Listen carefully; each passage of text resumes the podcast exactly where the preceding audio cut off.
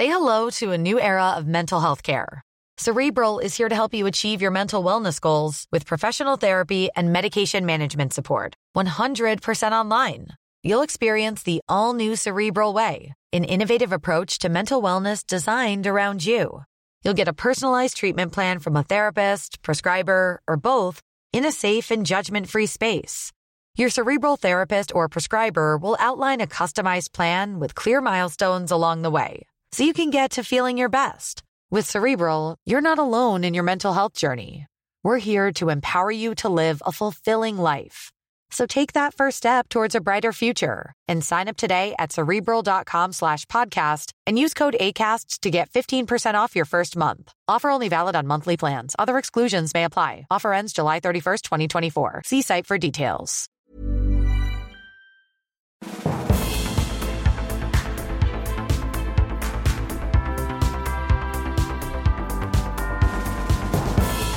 Hello and welcome to the Political Party. Today's guest is Kate Forbes, one of the candidates to be the next leader of the SNP and the next First Minister of Scotland. That contest um, will be all concluded in about a month's time. Um, so before we come on uh, to Kate Forbes, just uh, I've got a couple of guests to announce for the live shows that you may not be aware of. Um, so my next few guests at the Duchess Theatre on Monday, the 6th of March, uh, is Eddie Izzard.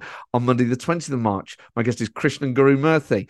On Monday, the 3rd of April, Ruth Davidson. On Monday, the 17th of April, I'm on the verge of being able to announce that. On Monday, the 22nd of May, my guest is David Blunkett. And on Monday, the 5th of June, my guest is Philip Hammond, uh, I've just announced, which is fantastic. Um, I've not had Philip on the show before. Uh, of course, he was Chancellor under Theresa May, a leading figure in the Tory party during a particularly tumultuous period, even for the Tory party and for the country and doesn't give that many interviews. So that it will be really, really special. But so many different, wonderful guests. I'll put a link, as always, to where you can buy tickets in the blurb uh, in the show notes. But today's guest, Kate Forbes, is standing to be the next leader of the SNP, the next First Minister of Scotland. And it's an interesting time for the party and for the country. And of course, for all of us interested in politics to see what happens next and what direction uh, the party and what direction the Scottish Government goes in. And of course, you'll have seen a lot of the media coverage in the first week or so has been about Kate uh, and her religious beliefs. And we talk about that, but we talk about a whole load of other things as well. Um, her view of the economy, her view of independence and how you get there, her view of the Scottish government and what it should be doing, and just a general discussion about faith. Obviously, it's something I'm interested in. Uh, given my um, background, my mum was a nun, and I used to go to church, and now uh, I am. I think it's fair to say an atheist, but I've always retained a level of respect for it, even though um, I have issues with it. And it's just a really interesting conversation. Of course, Kate is 32 uh, and uh, came into politics at a young age, uh, has just had a child, was on maternity leave when all this uh, kicked off. Um, so it's a fascinating discussion with someone who I think, regardless of what happens in this leadership contest, and she is the favourite both amongst members and the public, um, someone clearly of um, very it has a, real clarity of thought, and I think um, that just makes for a fascinating uh, interview. So enjoy, Kate Forbes.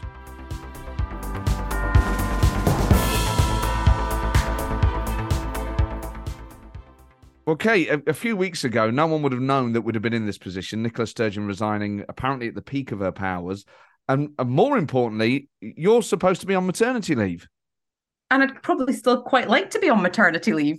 I uh, saw the news about Nicola Sturgeon resigning as I sat in a circle with other mums playing with colourful ribbons and probably maracas, uh, singing nursery rhymes. So it's all been a bit of a shock to the system. And then how quickly?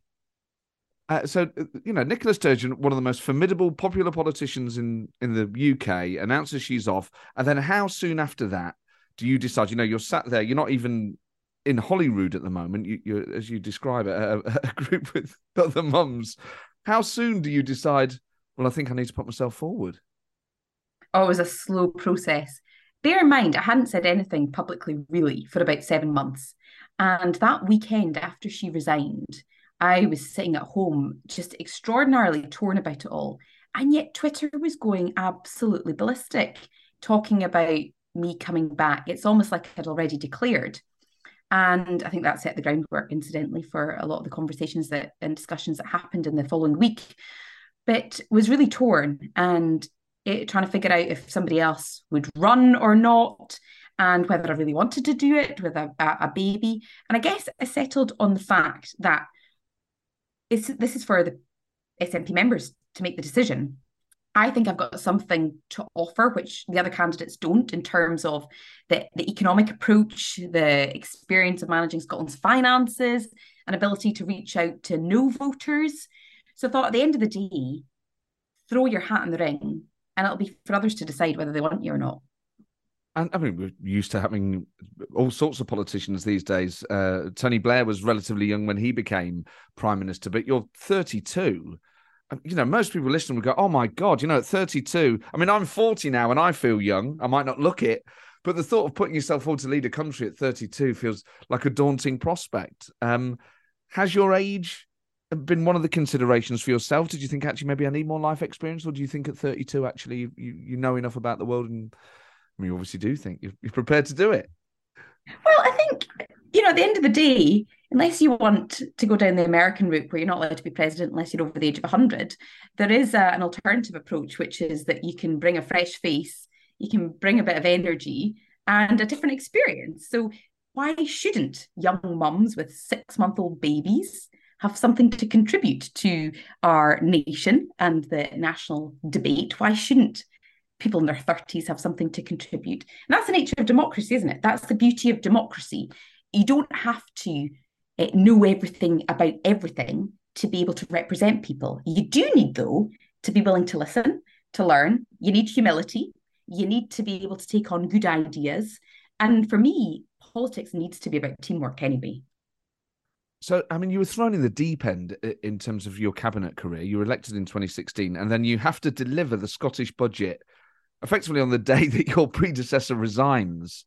I mean, I think finance ministers all over the world, you know, chancellors of the exchequer, find uh, those democratic chambers intimidating at the best of times when they themselves have written the budget and have spent all year planning it with their civil servants to effectively take on someone else's work and in the context in which Derek Mackay had to resign must have been very difficult. It was very difficult. So the call came at 7 a.m. And bear in mind, I think I was due to stand up and deliver the budget at 2 p.m. So I had that number of hours to not just cram, because there's the basics of, you know, what are the tax rates going to be? And remember that every government keeps things like tax rates extremely tight. So there's the cramming part, and the budget has a bearing on literally every single government policy.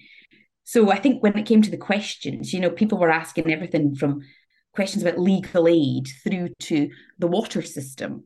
And you've got to be prepared for that. So, yeah, I guess, you know, baptism of fire.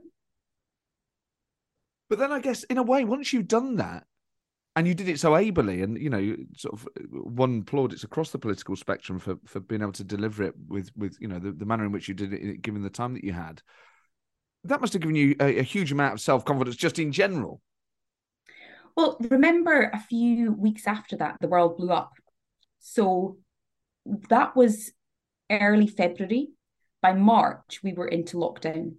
So it went from extremely challenging situation to overwhelming situation with managing Scotland's budget in the context of a pandemic where we were having to make decisions like to procure hundreds of millions of pounds worth of PPE without having any reassurance that the money coming from the UK government.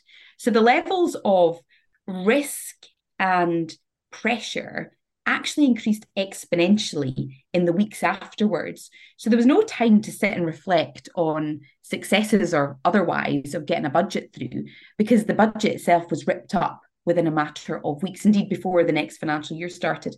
And that kicked off basically two years of just permanent, constant pressure of funding everything from the health service to business support um, and figuring out what was coming from the UK government and what we had to, to, to spend. And so, and then we were into the cost of living. So it's no wonder I needed maternity leave to recover. Your uh, UK counterpart, of course, was Rishi Sunak, and he went on from the finance brief to, to get the top job at a Westminster level. Uh, how was he to deal with? Do you know, I've always found him really personable and easy to talk to on a one to one basis. And my approach to government when it came to the money is that whilst publicly I might have condemned how slow things were to be resolved and how little money there was, actually I knew behind the scenes, you want to get something done, you need to get it done in good faith, negotiating. And so actually over that period of time there was a change in chief secretaries because that was the person that I mostly engaged with but actually tried to approach it in a kind of fair way in terms of getting results. And we did get results as a result. You know, we we got um, some uh, additional funding at times it, eh, because ultimately it was people's health that was really on the line, and that was probably more important than two governments having a bust up. And your relationship with Nicola Sturgeon, obviously, she's still First Minister, but she's on her way out. She's uh, really a star of the SNP and the Yes movement, you know, still the most popular politician in, in, in Scotland what are your reflections on her leadership and as and on her legacy as she uh, prepares to leave? Yeah, well, I, I, guess probably most of the public are looking at the current leadership contest and thinking, bring back Nicola, because um, you know she's incredibly, incredibly competent, uh, incredibly able, incredibly talented, and also very conscious of the little people and the need to help individuals and not just the masses. I mean, there's countless stories of how she has sidled up to people and offered them support or worked behind the scenes to get things done. Um, and certainly as a young woman, she is an incredible role model for how to be a woman in that role. You know, there there aren't that many political leaders like her, but she's done it in her own way. She hasn't sought to become someone different. She's not tried to become sort of a male aggressive leader. She's done it in her own way. And that for me is quite remarkable. And have you spoken to her since she announced she was going? I messaged her after she announced just to wish her well and say how much I'd appreciated uh, working with her. And she replied? She did. She replied, um, just thanking me and um, yeah, and, and wishing me well for whatever I chose to do. That was incidentally before I launched. Of course, yes. Uh, and now the campaign is underway, and it's you, Ash Regan, and, and Humza Yousaf. Uh, and the uh, the polls open in a couple of weeks, and they will close a couple of weeks after that. It's quite a compressed timetable. You've got a month, really, a fortnight effectively before people get their ballots or can vote online. Um, I mean, how do you go about launching a campaign where you've got to reach? I mean, one of the challenges you've got is the SNP has so many members. Yeah, and, and they're very diverse. Yes, and, and you, you know you've got a, a territory that if you want to meet people face to face is not always easy to get about. I mean, how do you go about uh, setting a plan for where to target and where to prioritize?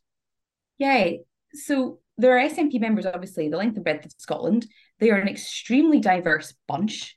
If you look at any of the, the recent analysis over the nature of the membership, um, I think the Times reported that it's an average age of about 54 and uh, predominantly men, apparently. So the aim is to uh, try and reach people, but ultimately, I think what they want to hear is a clear message. Remember that in the breadth and the diversity of the SNP, the thing that unites everybody, no matter what their vision of government is, the thing that unites them all is independence. And I come from a long-standing SNP family where you know my uncles started the local branch in the 70s where there was a membership of about three. You know, so you've got people that have been around for decades and that have been holding on for a long time to get independence. And you've got people that got involved after 2014. So that is a huge breadth of interest. But ultimately, the one uniting factor is independence. And uh, do you differ, do you think, do the three candidates differ on how you get independence, and, and what's your route there, and how does it differ to what Humza Yousaf or, or Ash Regan would do? I suppose that the the key elements for me are that time and time again, people have said they want to see what our economic future looks like, and they want to see government now grappling with the economic challenges that we face and trying to resolve them. So all of us will bring our experience into the contest. I suppose my experience is that economic element. How do we support small businesses to grow, develop with a view to eradicating poverty. That's my approach. And it's my approach to independence as well. But the second thing I think that I can bring is this willingness and interest in reaching out to no voters. I don't think you can deliver independence without building bridges to people who are not yet persuaded. And to do that, they've got to have confidence in you as a leader. They've got to believe that you have their best interests at heart. And you can't go around calling them names. So that would be the, the, the second element I think I bring. Beyond that, in terms of process, which might have been the root of your question, I think uh, the process is the same that we build sustained support for independence. That puts pressure on any government of the day to allow that democratic process. But we need to see that sustained support. And you can use elections in that regard. You, you know, I would use the next UK government election in 2024 uh, to, to, to, to do that, to put pressure on. But ultimately, I think it's about the messaging and the leadership. And when you say put pressure, would that be the de facto referendum argument, or would it be a, a subtle uh, difference? It would be subtle difference. It'd be subtle difference, which is you put independence front and centre. But I don't think you can stop people talking about the economy and cost of living and the NHS because that's the nature of an election. And do you feel with with business, it, it feels like maybe uh, uh, you know Nicola Sturgeon had undoubted strengths, and, and, there are areas where she's very very popular. Business perhaps was a bit of an Achilles heel for her, specifically maybe for the government wider. That that's something that the SNP as a party needs to address. Perhaps being seen to understand the business community more. And I know you've talked about the. I want to get the name of it right. The, the, the deposit scheme for, for bottles. Obviously, this has come along at a time when actually costs are just rising, and maybe now this isn't the right time to to have a policy like this. Well, I think it's about helping businesses to weather the storms, right? So I can talk to you about the importance of economic prosperity, but the organizations, the businesses that are actually going to deliver that are the ones that we need to support. And you know, small, medium-sized businesses are the backbone of the Scottish economy, as they are the backbone of the, the wider United Kingdom economy. You have small businesses in every community. And see if you support them to grow and to prosper, they are creating local well-paid jobs in their local community. They're also contributing to expanding the tax base and the revenue that we can then reinvest in our public services. So, quite clearly, your listeners will be listening thinking, that's not rocket science. It might not be rocket science, but you've got to do it. You know, you've got to give businesses the breathing space. They have weathered Brexit, they have weathered COVID, they are weathering the cost of living crisis their costs are going up exponentially. I think from government, they need they don't necessarily need new fancy policies. They just need a bit of space to get on with survival, keeping people employed, and ultimately emerging stronger and ensuring that they can keep uh, growing. So that would be my view. I actually support the deposit return scheme. Not that the headlines would suggest that, but I actually support the principles. I think we should increase recycling. I think it's a good idea. It's about execution, it's about implementation. And if businesses are telling me right now that they just are at the end of their tether with coping right now, I think we just need to just take a step back, give them the space, let them catch that second wind, and let's, you know, come back to it. How hard is it for you? I mean, I guess this is a question for all three of you, but how hard is it for you to um, in this race. You're trying to differentiate yourselves from each other, but you're you're taking over from a leader that's so popular that the membership really like, that the country really likes. So you're trying to sort of simultaneously say, "Here's a really popular thing that I was a part of." But I would do things differently. You know, it must be all three of you in a way are trying to sort of simultaneously be continuity and change at the same time. I mean, maybe that's not true. How do you um, manage that that challenge? So I think we do need a break with continuity because none of us are Nicola Sturgeon. So pretending to be doesn't cut it. We obviously need change. The issues that Scotland is grappling with right now, the issues that the rest of the UK are grappling with low growth, low productivity, high inflation, high costs, challenges around labour market, challenges around skills, you know, we can all write a list of the challenges that we're grappling with. but it's going to require a bit of a reset and a new approach to actually deal with these issues. And I think that's where I would say, you know, Nicola Sturgeon was an exceptional politician, an exceptional leader. I have enormous respect for her. I'm not her. What I bring is a slightly different approach to the economy, the experience of managing our budget. I bring a fresh face, which is not a bad thing, and a real interest in reaching people that don't currently support us. Because if we don't do that, we're just going to keep shuffling the chairs. We're still we're going to keep having internal conversations about process and how to get to independence. We all want to get to independence, but we need to be able to persuade others as well. And so it's it is a break with the last few years, not because there's a problem with the last few years, but they were right for the moment. Now we need to look to the future. How do we lead Scotland to better days? And is part of that maybe a, shift in, in emphasis uh, and not just policy? But I mean, I totally understand why, if you're Nicola Sturgeon and you come so close in 2014 and then you become First Minister, and then it, literally every election you were just home runs every time and just mega majorities in Holyrood and Westminster. And everything is about the Constitution that actually had the SNP and Nicola Sturgeon been slightly less vocal about the you know everyone knows that Nicola Sturgeon wants independence and that the party wants that but perhaps if the constitution featured a little less in the conversation that people who'd voted no less time last time might actually be more um you know more willing to to to go on a journey with the party itself i think it's it's more than that i think it's not about what you hear or what words feature in the debate it's about seeing. And I hope that doesn't sound too cryptic. But if I take families in my own constituency, I'm speaking to you from Dingwall, epicenter of civilization. And families in Dingwall right now don't know how they'll afford next month's energy bill. But just down the road, we've got the port of Cromarty Firth, one of the most critical parts of the infrastructure when it comes to the oil and gas industry. So you tell me the logic of living under the shade of renewables, living down the road from areas and businesses that have are still acquiring huge profits and you're a carer and you can't afford to pay your bill. It doesn't add up. Now, for me, the answer is policy around energy has been reserved to Westminster and isn't taking into account the families and the households across Scotland.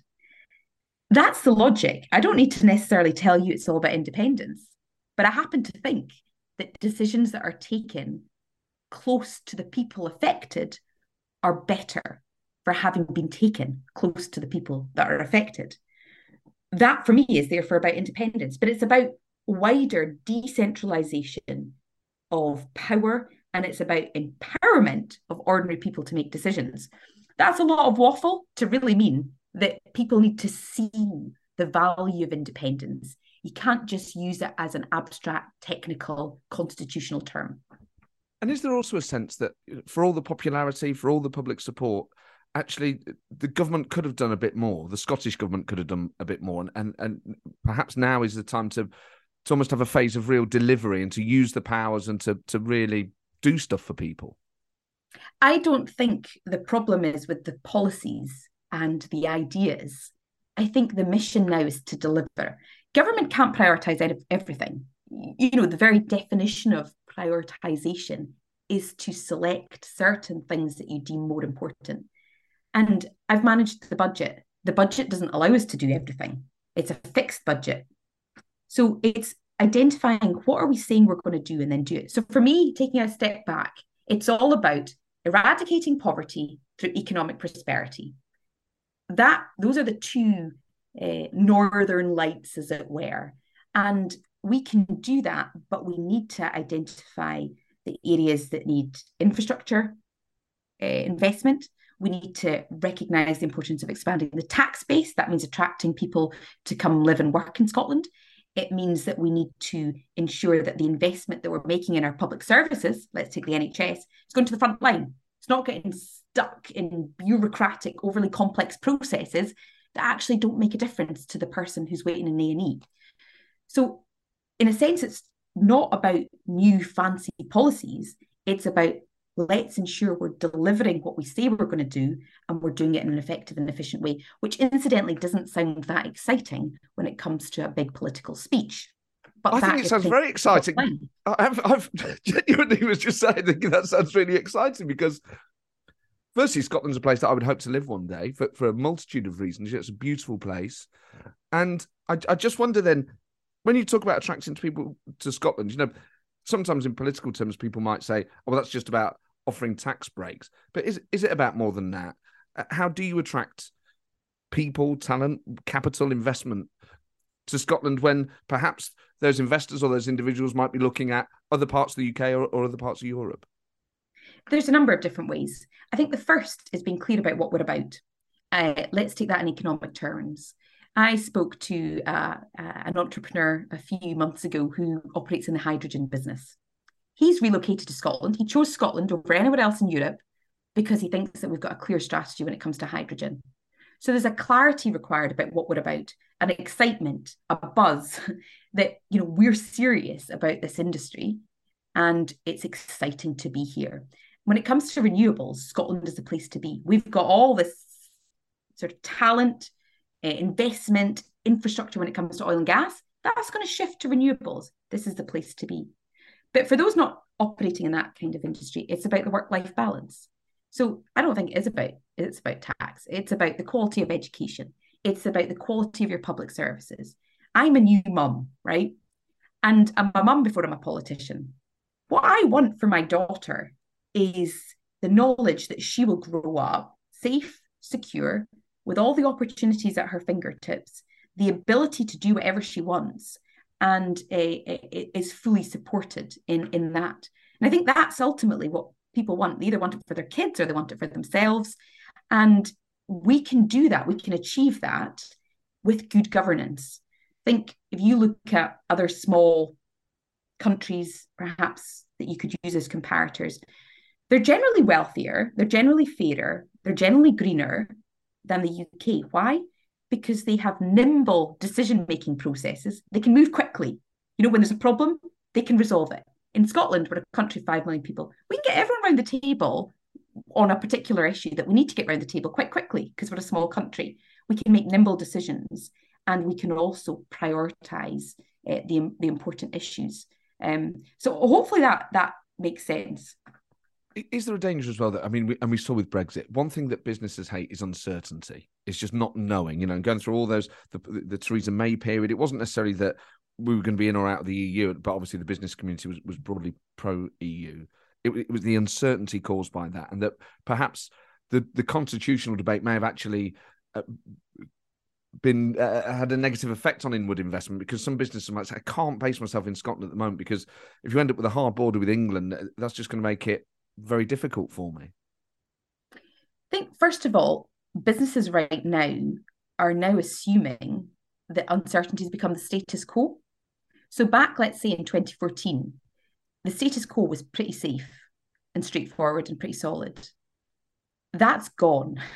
You know, we've we've had the uncertainties of, of Brexit. I mean, we're talking right now whilst protocols around Brexit are being renegotiated. So you know there it feels like there's not much stable ground at the moment for for businesses. Um but secondly i think we can be really clear as a government about what we intend to do. So we can be clear what we're going to do when it comes to our economy the regulatory environment the tax environment the infrastructure environment. These are the three things that businesses need to prosper. They need good infrastructure in terms of roads, transport, you know, uh, digital. They need a pretty stable tax environment. Uh, we've got a very attractive non-domestic rates regime. And they also need a, a regulatory environment that doesn't increase the cumulative burdens, which was one of the themes coming out of my uh, pitch, as it were, let's not just keep adding more and more burdens from a public health perspective, environmental health perspective, important though they are, let's be clear about what we expect from business. And I think that makes a big difference when it comes to a business trying to operate successfully. Are you slightly distinct then from perhaps some of the other leading SNP voices, maybe in the post 2014 landscape, in that your vision of an independent Scotland would be actually quite low, low tax when it comes to trying to attract investment and, and have it as a business, you know, friendly country? I would call it obviously fair tax, not low tax, because I think at the moment it's low growth that is driving sort of erratic tax decisions. So Liz Truss thought that low tax was the answer to low growth and didn't last terribly long. So it's that's quite instructive, isn't it? I would say that in a fair society where we allow business to prosper, it actually becomes less about taxation. Important though taxes, I think tax needs to be stable and fair. That matters more uh, than anything else. But it's actually the the ease with which they can get to market and access supply chains that probably matters more than, than taxation, uh, as important as it is. People often say, you know, critics will say Scotland's the highest tax part of the UK when it comes to income tax. Wait a minute, council tax is on average lower. Non-domestic rates poundage is lower. You know, there's a lot of tools in the the tax toolbox, and it's about how they interact to incentivize growth. And do you would you be concerned about? In a way, it's the transition period, isn't it? That, that I think worries people is that they might say, like, I want to leave the UK, and I believe that eventually we would build a country that was fairer, greener, more nimble, all the things that you described. But there will be a period of time where uh, the public finances take a hit as a result of not being in the UK, where there's a level of uncertainty, where the costs of setting up a new country and a central bank and all those things mean that we'll either have to put taxes up or cut public services or whatever. And, and there is a period in which people say, well, that could be 5, 10, 15 years of my life that are really, really difficult. Is it worth it to get to that end goal? I mean, how do you reassure people about that, effectively that initial period and how however long it might be? So I'm a realist. I know that success is not inevitable, but success is far more likely with the right policies and the right leadership. So I think there is a transition there where we establish our key bodies and organizations, a central bank, a national debt office. There's a process there of establishing those and then transitioning. But again, I go back to understanding and seeing what the opportunities are. There are huge opportunities when it comes to Scotland's potential to export to the rest of the world, Scotland to continue to export to the rest of the UK. And Brexit has actually been quite instructive for what not to do. You know, last minute, far more red tape, hamstringing businesses, that's the reality they see right now.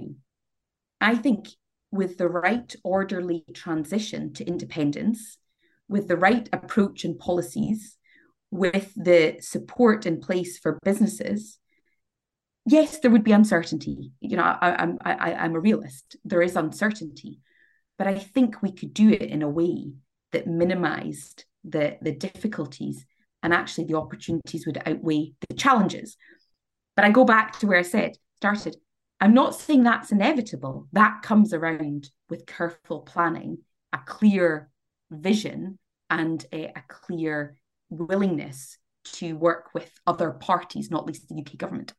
I mean, do you think that's perhaps something that uh, the Yes campaign didn't have in 2014? I mean, I, re- I realised we're talking about something that was back when you were about 15 or whatever it was. You know, it was almost 10 years ago now, the Yes campaign, the referendum, sorry. So I realised these are things um, that were taken while you were probably still studying. But just thinking about the case for independence, do you think that's something that perhaps hasn't been as strong as the other the elements of it? I, I think it was strong in 2014. I think 2014, you're speaking to me as a generation that has now grown up with thinking that independence is normal I think 2014 was about normalizing independence. there were many people who believed in it. There were many people who hadn't considered it. Some voted yes, some did not. We now have a position where independence is normal. So, in a sense, we move the conversation on to not just persuading you to even contemplate independence as a prospect, to saying, well, what kind of independence do you want? And I think that's where the debate has shifted.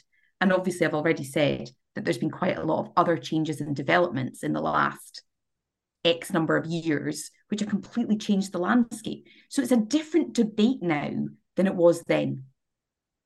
And, it, and thinking ahead to any future referendum, what what should the a, a, yes campaign if it's yes or remain or whatever you know the leave whatever the word it may be and and whenever it may come what are the lessons you can learn from 2014 in terms of the things that you would do better I think the first thing is that we need to focus on the fact that in Scotland, quite a lot of views are already entrenched. So we need to work harder, I think, at reaching people who um, who need to be persuaded. I think that's the first thing. I think secondly, the economic prospect prospectus needs to be watertight. I think it needs to be clear and upfront about what the opportunities are, what the options are, uh, what a government's preferred route might be, but recognizing that independence is about sovereignty. And once you're a sovereign nation, the country will elect governments that reflect their wishes. So, you know, there's two stages. You can set out your vision for independence, bearing in mind that in the event of independence, another government might make different decisions about what to do around economic policy or trade policy and so on. So I think that would be the second thing. You know, we need to be clear about our economic uh, prospectus, and things have changed. Renewables is a much bigger deal than it was, uh, and so on. The, the, the existing relationship with Europe has changed. So I think these uh, elements need to be updated. But I come back to the position that I think a lot of people, whether they vote yes or no, believe in Scotland's future and want to see Scotland flourish the job for us is to say, well, Scotland will flourish more as an independent nation than not. But these are important voices that can't be excluded. As a person with a very deep voice, I'm hired all the time for advertising campaigns. But a deep voice doesn't sell B2B, and advertising on the wrong platform doesn't sell B2B either. That's why, if you're a B2B marketer, you should use LinkedIn ads. LinkedIn has the targeting capabilities to help you reach the world's largest professional audience. That's right, over 70 million decision makers all in one place. All the big wigs, then medium wigs, also small wigs who are on the path to becoming big wigs. Okay, that's enough about wigs. LinkedIn ads allows you to focus on getting your B2B message to the right people. So, does that mean you should use ads on LinkedIn instead of hiring me, the man with the deepest voice in the world? Yes. Yes, it does. Get started today and see why LinkedIn is the place to be to be. We'll even give you a $100 credit on your next campaign. Go to linkedin.com slash results to claim your credit. That's linkedin.com slash results. Terms and conditions apply. Ryan Reynolds here from Mint Mobile. With the price of just about everything going up during inflation, we thought we'd bring our prices down. So to help us, we brought in a reverse auctioneer, which is apparently a thing. Mint Mobile unlimited premium wireless. Have to get 30, 30, bit to get 30, bit to get 20, 20, 20, bit to get 20, 20, bit to get 15, 15, 15, 15 just 15 bucks a month. So, Give it a try at mintmobile.com/switch. slash $45 up front for 3 months plus taxes and fees. Promo for new customers for limited time. Unlimited more than 40 gigabytes per month slows. Full terms at mintmobile.com. So do you have a sense then, I mean uh, ahead of this contest as well and now that you're in it of the diversity of views within the SNP about what an independent Scotland would be. Because, as you say, the strength of the party is that's the one thing that everyone's got in common. But there must be just, well, almost hundred thousand different views on what an independent Scotland should look like. And how do you, how do you herd those all together? Yeah, there's there's value in that diversity though, because uniformity of view I think becomes an enormous problem in democracy. One of the bigger challenges I have about our democratic debates right now is that they're not truly representative of the diversity of view. By that I mean, for democracy to flourish, you, it needs to be a place for debate. For debate to exist, you need to have disagreement. For disagreement to exist, you and I have to be willing to have a civil conversation from areas of difference. And we see that exist actually within the SNP, but it needs to be allowed to flourish and come out. So difference is not a problem that should be suppressed. Difference actually will improve the offer that we make to, to the people of Scotland. And I think helps us to point out that our vision reflects the diversity of views across Scotland. So there is diversity, there is difference. Look, I've students sat in more branch meetings than probably most people uh, have because I've got such a large constituency. There's a huge diversity of view. You get two SNP members together and they'll have differences of opinion. I think we should celebrate that and not suppress it. And do you think other party members feel the same? And, and perhaps there's been a sense that that's not always been the way that the SNP leadership has represented them. I do think that decisions need to be taken by a much broader group of people, not just within the SNP, but actually beyond. There's a lot of people with a vested interest in Scotland's future being successful. And obviously, the SNP is the largest entity when it comes to the Yes movement and is the party of government, so it's got a responsibility to lead. But there is an absolutely critical and urgent need to get back to the grassroots and to listen to what they are saying. Now, there was going to be, of course, a conference, a special conference on independence. I think Humza has suggested sort of a, a national or regionalised conversation.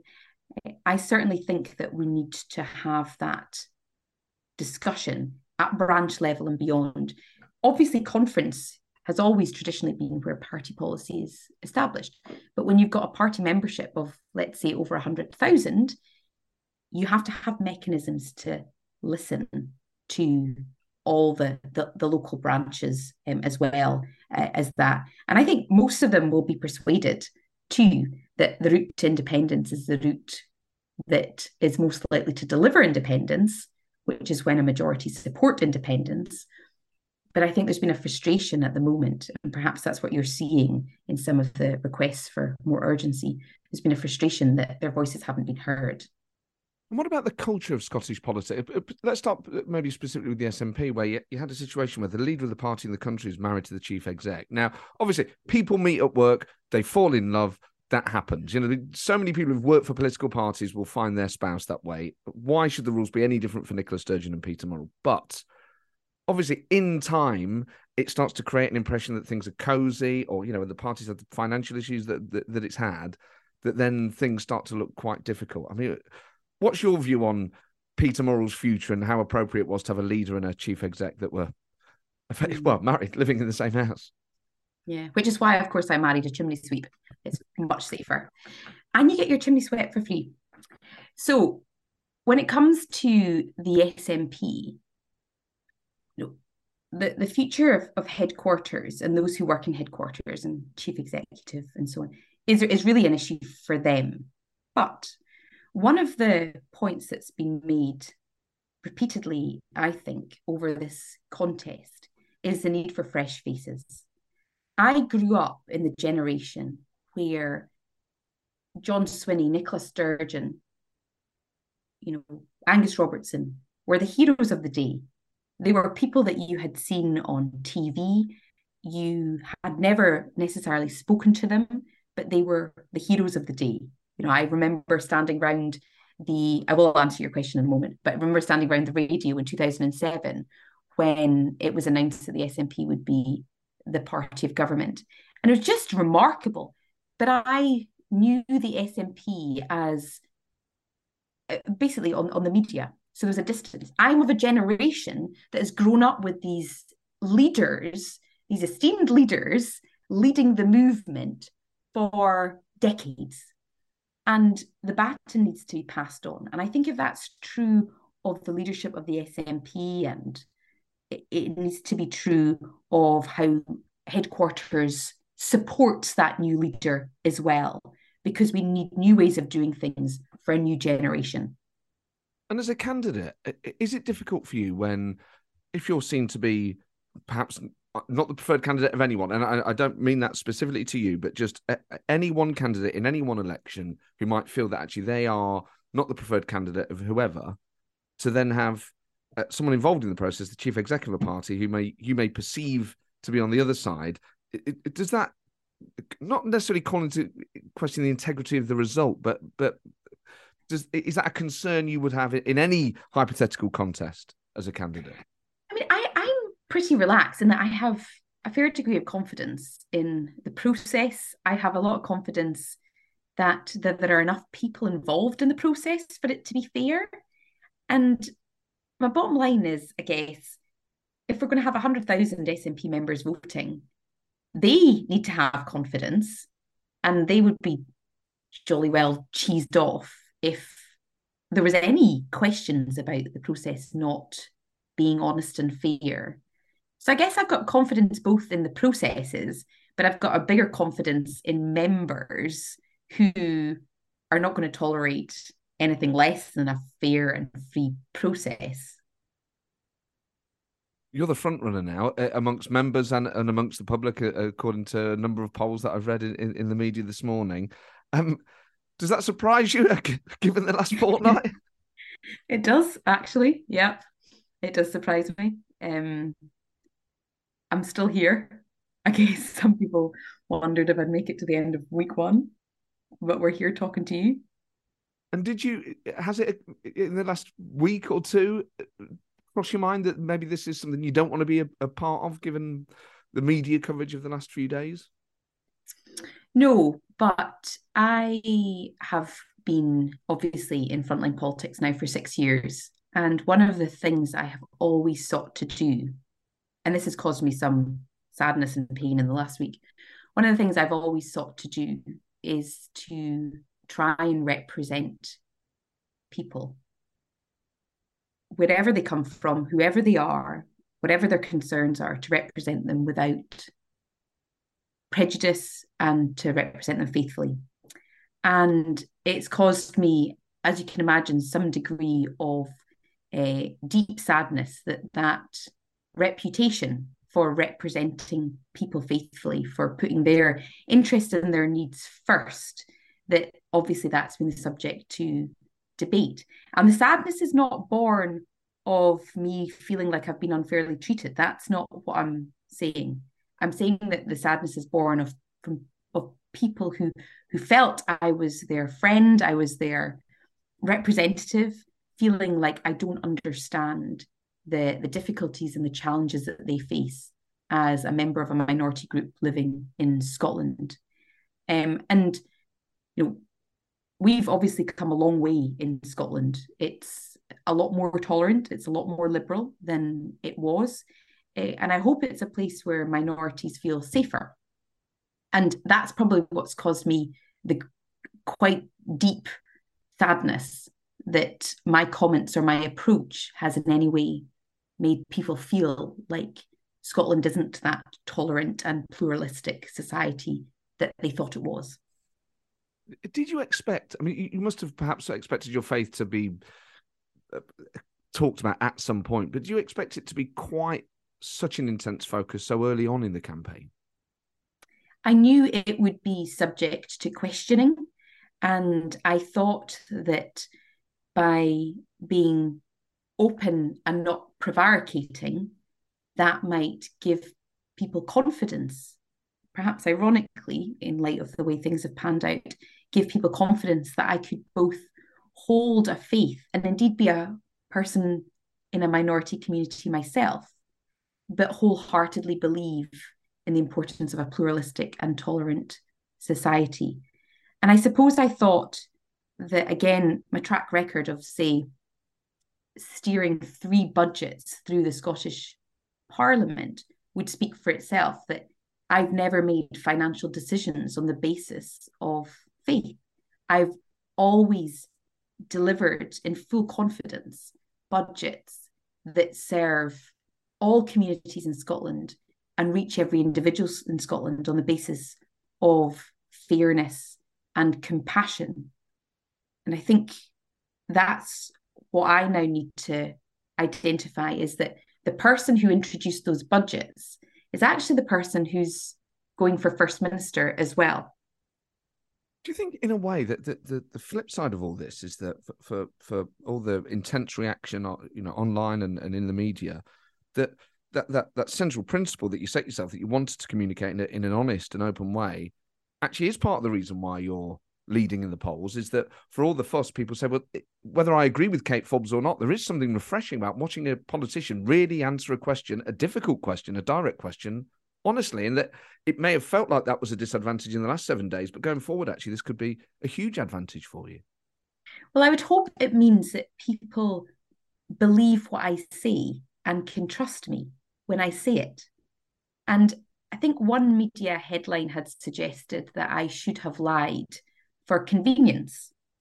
And I think we are all sick to our back teeth of lying, prevaricating, spinning politicians whose sole interest is their own career. And I said last week in a in an opinion piece I did for the Times that I am willing to be honest at the cost of my career, which may surprise you. But I felt it important that when a direct question came, I answered it directly. Now, some have said I should have answered it with more compassion, and I am very willing to, to listen and take that on board, but ensuring that there's greater compassion. Because I actually I, I think condemnation is abhorrent so there's a lesson there for me about having more humanity and more compassion. But it was a direct question. And I could have prevaricated forever and a day or just given a straight answer, which was to my cost. And that's what I did. Do you think in, in Scotland and in, in just in the UK widely, we have a strange relationship with faith and, and specifically with, with Christianity, in that you know, in so many ways, the UK and, and Scotland is a, country of faith, of various faiths, uh, all of which have various views on uh, sex before marriage, on gay relationships, and all sorts of things. And and we know that this is effectively part of our mainstream, and yet in politics we we we have a strange. We almost don't want to talk about it, and then in a way that makes us all hypocrites because you know we. My mum was a nun. You know, I grew up going to church, whatever my views are now. But, you know, I have a huge amount of respect for the institutions and, and for the people who go, regardless of what my current opinions might be. And I just think it's really odd that on, on, the one hand, um, you know, we, we have this faith in our country, but on the other hand, we, we don't want to go near what that sometimes actually means in terms of what people believe. And in a way, your honesty about what you believe and, and the interviews that you've given in the last week have, in a way, provoked, I think, something beyond the SNP leadership content. I think a, a, a discussion across the whole of the UK about faith in our society and, and, what it actually means. And uh, I don't know, have we become too squeamish about the church?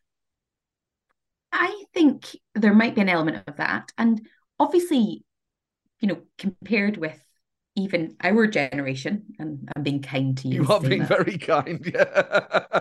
our generation perhaps grew up at the tail end of, say, going to Sunday school. The generation before definitely went to Sunday school. So there, I think, is an an illiteracy problem too about what faith really means and where the the boundaries of church start and stop and what the sort of total package is.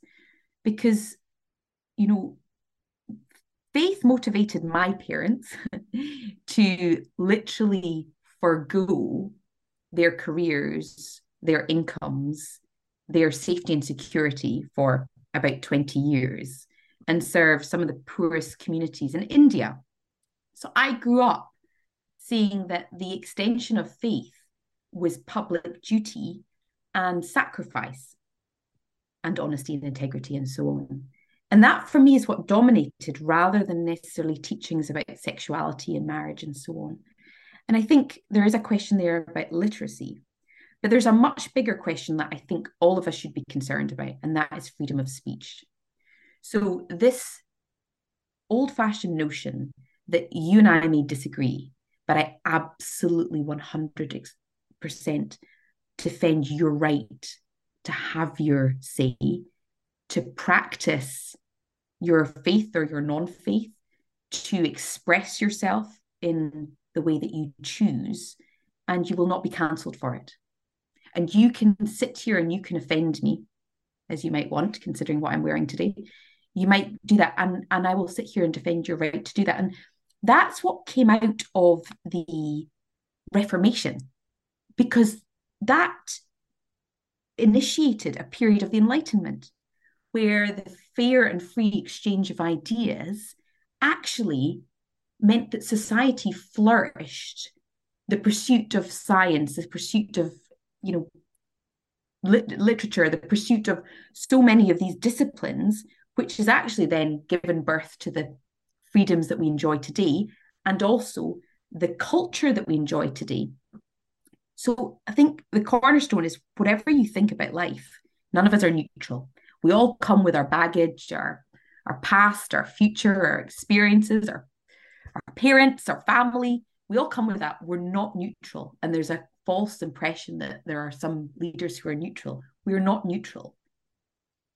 But there is great sort of there's great diversity in that, but there's something to be celebrated in that. And we can only celebrate if you and I are willing to defend each other's rights to speech. The challenge often for people of faith, particularly those who are observant uh, and uh, go to mass and things. This is usually for Catholics, I suppose, but it applies to the Free Church as well. Is how much of that are you fully wedded to? And you know, I, I, went to church. There was actually a multitude of people. I went to Catholic Church for a bit, and then Church of England, and people ranged you know, they would sit in the same church every Sunday, listen to the same sermon, sing the same hymns, but they would take actually different. They would sort of pick and choose a little bit. They'd say, "Well, actually, the get the sex before marriage thing, I don't believe in," or, or, the the view of women serving in the clergy was one that they could take. And they'd all sit together, and they'd all, you know, they're broadly on the same track.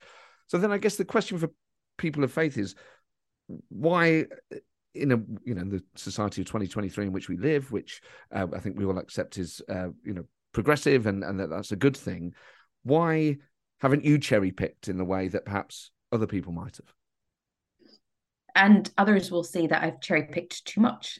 So the person on my left might say, You are not cherry picking. And the person on my right might say, She's a total liberal. Have you heard what she thinks?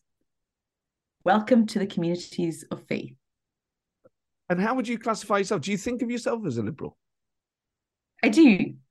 I've grown up in a country where the dominant religion was Hinduism, where there were Islamic minorities and even smaller Christian minorities, where we all got on together. I went to Indian school for a few years, where the two questions that anyone would ask when they met you, I'm talking about being 10 years old, was what's your name and what religion are you? There was an expectation that you'd have religious faith.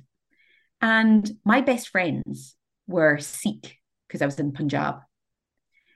And we got on like we got on well. You know, we we we we were best friends.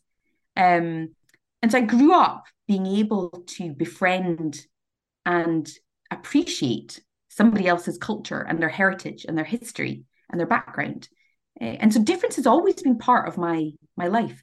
You know, I, I think Scotland is a secular country it's a liberal secular country with sort of a, a social democratic system. And i love it. And eh, you know thinking about the, the coverage in the last week where some people have said that you're homophobic how does that make you feel as a you know as a, as a liberal young woman in scotland to be to be told that your views are, are homophobic or prejudiced? I mean do you have some sympathy with how people feel or is, is that a, a, an unfair mischaracterization of, of your beliefs? I think it comes back to this point that people feel I've not understood how challenging it is to be a minority in Scotland. And on that basis, the job is mine to listen, to learn, to build bridges, and to ensure that they can have confidence in me that I am not going to in any way erode the rights that they have and actually will continue to support their rights in a social liberal country. That I think is the is is my response to accusations like that. And uh, you had a number of colleagues who were supporting your bid and then withdrew their support quite early on as a result of the of, of the um the you know the things that had been said. I mean, they must have known that you were a member of the Free Church. They must have known that the the beliefs you held as a result of that. I mean, it must have been quite hurtful to see them effectively desert you so easily. I mean, it was a challenging few days, to put it mildly. But I have always been open. I, in the last, in the first election I stood in 2016, obviously there were questions about my faith locally. So this is not the first time that I have had to answer questions in hustings. Just so happens that now it's on a national, international level. And in 2016, these issues were discussed. I won that election. And in the following five years, I was very open when I was asked. But I've always sought to be open in a way that doesn't sound like I'm condemnatory. And I've not always been successful at that because it's quite a difficult line to tread. But in 2021, in full knowledge of my faith, I got one of the biggest majorities in Scotland. And I don't say that as you know, from a position of pride. I say that as a from a position of people knew that they'd seen my track record. They knew that they could trust me. They knew that when they came to my surgeries with an issue that affected them as a minority, that I would work night and day to get results for them. And they also could see the job of work I'd done as as finance secretary, not making distinctions on the basis of who somebody is or where they're from or any of their protected characteristics. There's a budget there for them. And I protected that budget and delivered that budget because I want them to live in a way that leads to them flourishing. And just thinking broader about questions of faith beyond this, um, obviously in the bible people have their faith tested. You know it happens on a daily basis. It's a constant challenge for for people of any faith to sometimes when they see the world in the way it is with with the unfairness and the inequality and the, the terrible things that disproportionately um, affect people in in the most deprived parts of the planet to wonder what the point of all this is if there really is a god. I mean it, it, do you what are the things that test your faith if in fact they exist everything life does, doesn't it? I mean, all of us, I imagine, have been through bereavements. We've lost loved ones. We've seen family members in poor health. Life is full of challenges. I had a very difficult birth. So I, I gave birth six months ago, um, and that process was very difficult. So I had a period afterwards. Um, I've never had particular challenges with mental health, but um, it severely affected my mental health afterwards. Um, and I was diagnosed with postnatal depression. And it's funny because in the last week, when things have been really difficult, I keep thinking, you know what? It still wasn't as hard as that period after birth. And for anyone that's been through it, you're you're just consumed with despair. And your brain is all over the place in terms of trying to figure out what's real, what's not real, what's true, what's not true that massively challenges my outlook. And yet it's my greatest comfort. It gets me through that. And that has, you know, in the last two years, I've married a, a widower with three teenage stepdaughters. We've all had to adjust to living together as a family. That's tested my faith, but it's been the greatest source of comfort too. So, like everyone else, my life is up and down and it's full of weird and wonderful situations. And life is never simple. It's not a formula that if you do the right thing, you'll get a great outcome. That's not the way that, that life works. And what for people who don't have faith? I mean, this is something that I've struggled with since I, you know, stopped going to church and stuff. Is there is something that faith gives you? It gives you a resilience. It gives you a hope on a daily basis. It energizes and motivates people in a way that I think nothing else really does and obviously love does, but there's something about faith that does. I have to accept, you know, it has kept family members and friends going through the most difficult times, and, and we know this globally. What can people who don't have how do people who don't have that get that without having to effectively have faith? Is it possible? Is there a way to distill what you know, Christianity or Islam gives you for, for atheism without having to believe in a higher thing, or are, are the two just completely not possible? Maybe politics is it. Well, that's it, actually. We all believe in something. You know, there's no vacuum. We believe in in in all of us have a, a system, a moral compass of sorts. And politicians, more than anyone else, believe in three things. One, the world is not the way it should be. Two, there is a means to fix it. And three, we will do difficult things, even to the cost of our own health and family and happiness, to try and get a result. That's operating with a system of faith. And obviously, everybody's got an outlook and ideal ideology. So I don't believe that there is a vacuum. Everybody is got an outlook and just thinking about you know some of the things that are currently swirling around the politics of Scotland and the UK, uh, the the gender recognition changes that that Nicola Sturgeon wanted to bring in. I mean, is there a slight challenge? I mean, obviously everything gets put through the constitution, and I, I, I think that, that that isn't helpful when it comes to things like effectively matters of conscience or, or issues of women's rights. But is a slight challenge that, that there will be SNP members and people in Scotland that say, anyway, thank God Rishi Sunak intervened with the Section 35, or which I always get mixed up Section 30 or Section 35. But in a way, thank God that the, the UK government was there to stop that bill going through. And we've seen what's happened since with with particular uh, uh, uh prisoners. That in a way, it, it, it, there's been a, a, sort of cost to the, the case of independence as, as a result of all this. I think, I mean, my approach is that I don't think the UK government should ever intervene because uh, devolution matters and we've got a government that keeps eroding that devolution, and independence is ultimately the answer. And if Scotland is to be independent, we've got to be able to figure out difficult issues on our own. So, on this, we've got to be able to figure out the next steps without having to sort of consider what the UK government's position is on things. Because um, we've seen it again in the last few days with the deposit return scheme, where they're saying they won't grant permission under the internal markets bill because it will create trade barriers between products in Scotland and products in the rest of the UK. So I do think that the UK government is is identifying difficult issues and knowing that they can press a few buttons. We've got to be able to fix it on our own. And we've got to be able to surely we can be we can we can listen. There is a way forward. I'm I'm I so believe that there is a way forward that does not stigmatize the trans community, you know, that, that recognizes the importance of supporting them, ensuring that there are processes in place that are are are, are not onerous and not uh, sort of stigmatizing, and also giving confidence to women and girls that their safe spaces are are are safe. And I say that as a mum a wee girl. We need to be able to figure it out ourselves. I think we have the ability to figure it out ourselves because plenty other small countries can figure it out themselves and it's about really the the the the, the debate, the quality of the debate, the willingness to listen to views that you don't agree with, and I think there is a way forward.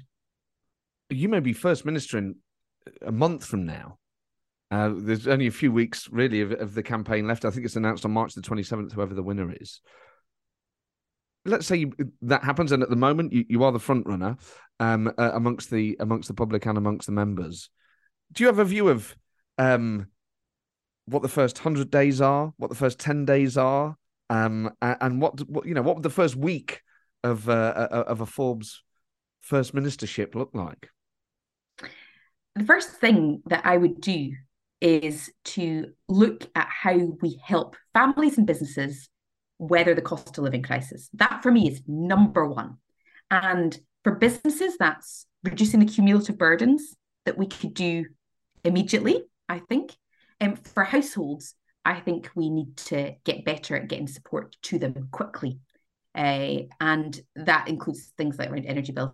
That is a massive focus.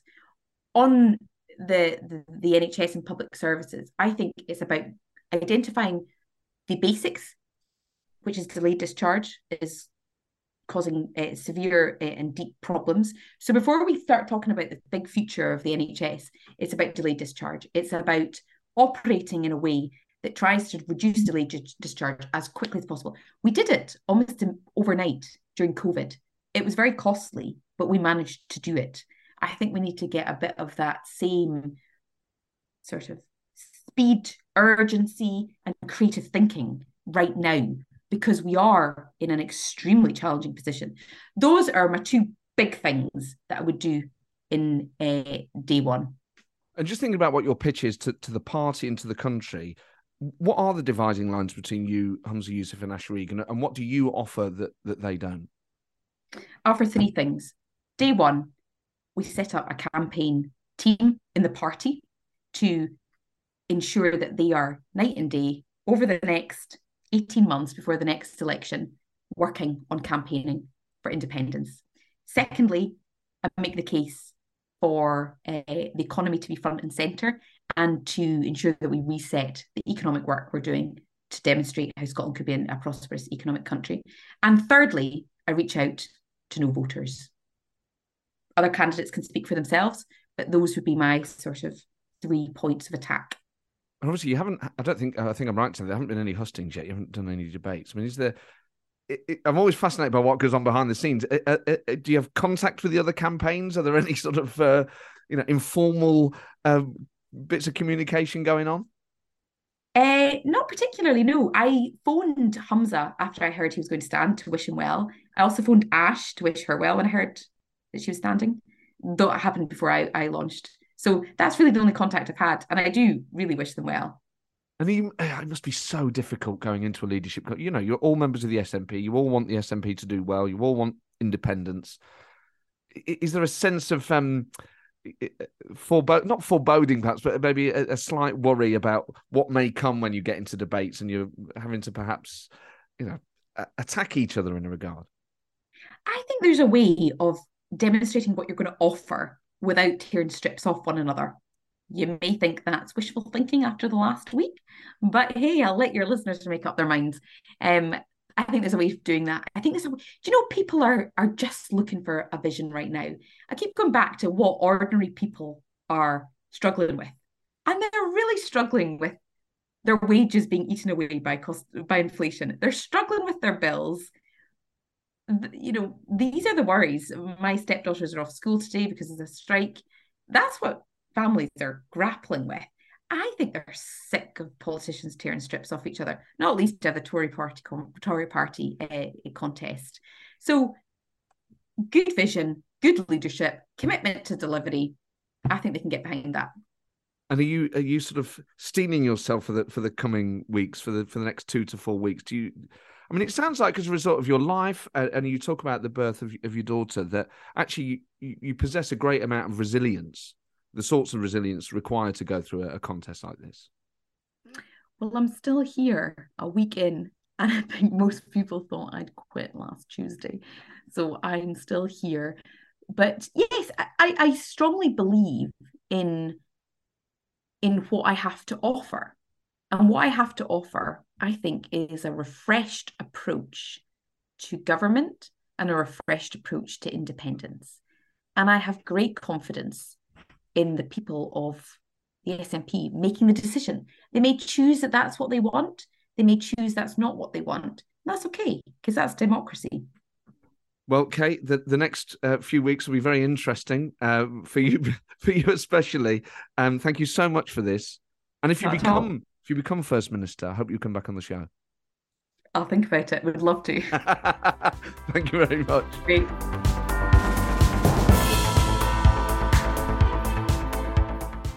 Well, there you go. Who knows what happens in the coming weeks? But it is really interesting when a party is at a crossroads and the decisions that it that it chooses to make, and the way that a party talks to itself at the same time as talking to the country, which uh, can be very difficult. Um, but also just getting a sense of the individuals who are going to shape the country in the coming months and years. And uh, I just find it absolutely engrossing and fascinating talking to Kate about a whole range of things. And you can sort of see um, well, I guess it depends if Kate wins or not, but you can you can see how things may subtly change in Scottish politics in, in the coming months and years, and just what a, what an interesting uh, place it's going to be, and just what you know what there are certain discussions that you find just completely engrossed in, uh, and that was one of them. So hopefully, I'll get Humza Yousaf and Ash Regan on as well um, in the coming weeks, and uh, we'll see who wins. But yes, don't forget to come to the Duchess Theatre on the next shows on Monday, the sixth of March, with Eddie Izzard uh, one of the greatest comedians Britain has ever produced, and now a Labour campaigner hoping to get elected at the next uh, general election. Thank you for downloading this. Please leave a five star written review, tell your friends about it, and I'll see you next time. ta